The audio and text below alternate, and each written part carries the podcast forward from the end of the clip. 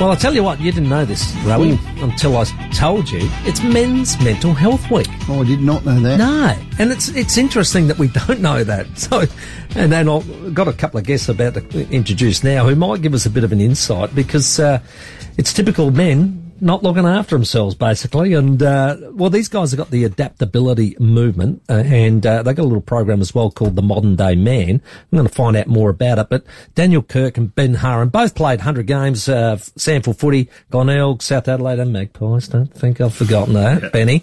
Um, boys, welcome. Um, first of all, how did this actually come about, and how did you two get together?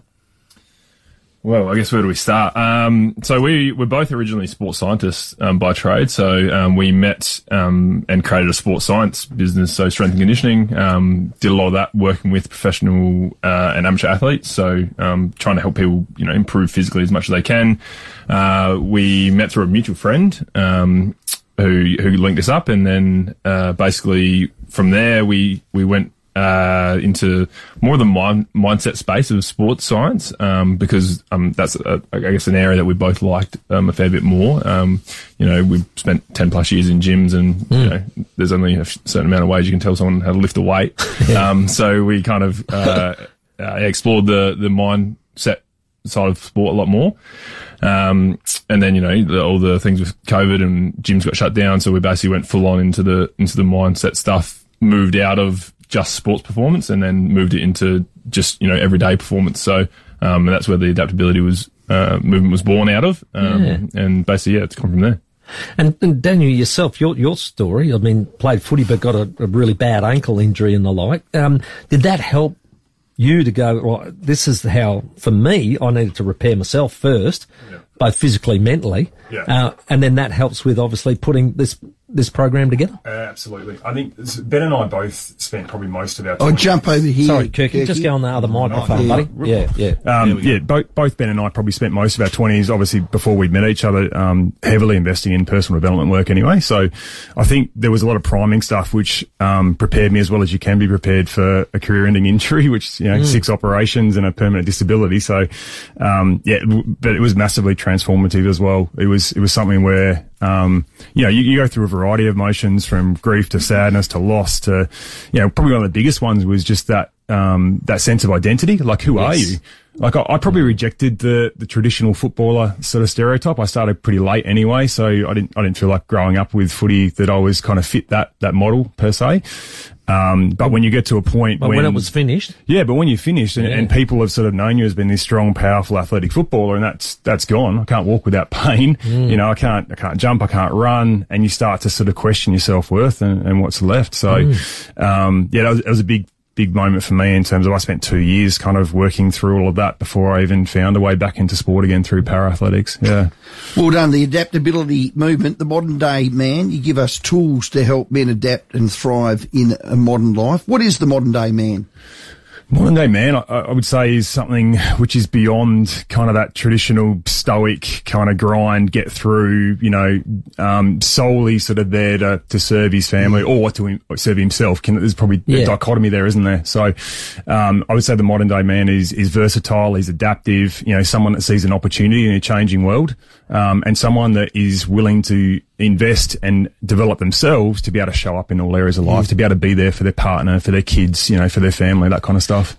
I, would say the old fashioned man is um, less sensitive than the modern man. Is that a fair point? Yeah, and, that, and, that's what you work on. You work on the emotions. Yeah, I think well, it, it never used to be acceptable to, well, not acceptable, but accepted to to show your emotions as a man. Like you, you you're strong, not to cry. Exactly, yeah. yeah. Whereas now it's it's it's changed a lot, and you know, vulnerability is a massive thing these days, and and you create a lot more connection with people through vulnerability. So that's something that we really focus on is how can we mm. help create more connections, you know, be vulnerable at times, um, and, and help to develop yourself so that you're not having to be that, you know, hard outer shell type of man that you can actually, you know, open up and, and share stuff about yourself. That's not, not to say you can't have that. It's just to say that there's, you know, there's roles for you in different areas mm. of life. You get out footy field, you might want that. Yeah. Right? Yeah, yeah, yeah. yeah there's going to be areas in life where you want to show up as strong mm. and powerful, mm. but there's going to be areas where you want to be strong, but you want to be nurturing and loving mm. and, and, you know, connected as well. Because one of the great criticisms uh, of men is they don't communicate very well. So I've noticed one of the points here is how to com- communicate more effectively with the people around you. And that's talking about the people around the different environments. It's Yeah. work, it's home, it's, it's your, your sport, your hobby, isn't Correct. it? Yeah. Yeah, and I mean, we like we had a great story of this. Um, a guy that we were working with, um, one of his mates texted him one day and said, uh, "You're being a, a pretty crappy mate." Like, and he's like, "Whoa, where's that come from?" And he's basically said that. Um, what his mate's expectation of what a good friend is and what his expectation of a good friend is were two completely different things. So a lot of it comes down to expectations. So whether it's with your mates or with your partner or with your friends or, um, you know, people you work with, like setting expectations as to what you want, you know, how you um, respond to feedback, how you um, show love and care and th- those types of things is, is really important these days. Yeah, well, the first mistake was he sent a text. How about getting going down the pub and eyeballing him over a beer? So Yeah. is, that, is that part of what you talk about? Because that's Yeah, that's a great point with Yeah. Rowie. Uh, is that some people can not actually have that hard conversation, that difficult Eyeball. one. Yeah. And look, we have a workshop which is on um, the six key, um, you know, uh, steps to you know effective communication, and so we go through all that sort of stuff. So exactly what you're saying. So if you if you've got an um, important conversation, you want to prioritise that with a face to face. So you might use a text message to set that up, Ah, but yeah. you're probably not going to go in with you know the full message in that text message and risk it being miscommunicated. So there's a whole you know Yeah. um, caveat in terms of like you know a package of things and the way that you communicate effectively. This stat here that uh, you provided 8.6 Australians die from suicide every day. 75% of those are men. Yeah. Now, that talks about what we've just spoken about the, the inability to be able to isn't com- it? communicate it, Yeah. uh, how you're feeling, why you're feeling it, and the like. And the, I suppose the, the, the shutting down is, Yeah. is what blokes Yeah. tend to do, don't they, when That's- they're, they're going through trouble. Yeah. Mm. So let me pose a question to you guys. How many times have you, um, you know, you've got a married couple as friends, you've gone out with the, the male, the, the husband, and, you know, partner's gone out with the wife, and you've come back home and the wife's asked you, did Tommy tell you about, you know, how he's, uh, just lost his job? Did he tell you about how, you know, young daughter's been having some you know, anxiety condition, that sort of stuff, right? And you're like, no, no. Well, what did you talk about? oh, you know, they're right. The footy, right? Mm. So there's, there's a lack of depth. It's, it's shallowness to the mm. conversations that we're having. And it's like we're withholding that from ourselves. Mm. Like we're actually cutting ourselves off fr- from that ability to really connect with mm. someone and to really feel like we can trust that when, mm. when things are tough. So I, I think fundamentally that is an underlying kind of reason why, you know, mm. the men, there is some exploring it. We don't think that it's on the table until you start to have those conversations. And Ben's done that with his own mates. Well, come out on my boat, catch some whiting, have a couple of buckets of Aperol, and Yep. it just all flows out. Yep. The truth syrup. Yeah, and that's the thing. Like Dan mentioned just then, I've started. You do it with my without the Aperol. Yeah, you get it out of basically, us without the so, So, like it- with my mates, I've now set up a. Uh, we started as monthly. Now it's gone to, to quarterly, where we have a what we call lads chat, which is where we all come together. You know, we sit in a room. Um, you know, no phones, no screens, no nothing around that, it, and it's all about having deeper conversations. So we Wow. we all write a question on a piece of paper. You know, put it in the middle. We uh, we take it in turns in reading it out and answering it if we if we if we feel comfortable with it. It's it's about creating a space where men uh, and my mates uh, feel like they can have conversations around you know more deeper stuff like Dan mentioned before that where we are talking about the, the issues that are going on in our mm. lives, in our relationships, in our work life, that type of thing. And it's not just the, the high level stuff that you, you get mm. to. Because a lot of my mates I see, you know, um, once every couple of weeks or once every couple of months if I'm lucky. So you never really get into those deep conversations, and you never actually get down to how they're feeling. And you know, mm. you mentioned the stat around the suicide, but that doesn't mention anything around the number of people that are living in this this space where they feel like they're stuck and they feel like they have no one to talk to or they feel like that they have no option around you know where to go from here and they just don't know what to do Yeah. so um I need more deep conversations after this conversation. Yes, you do. You need to write me some Yeah. letters and I need to write them back to you. Stop texting It's a lost me. art though, isn't it? Yeah, It well, is. All right. Well, it's a conversation point. Yeah. It is. So, um, how do businesses and clubs get hold of you or individuals that need to?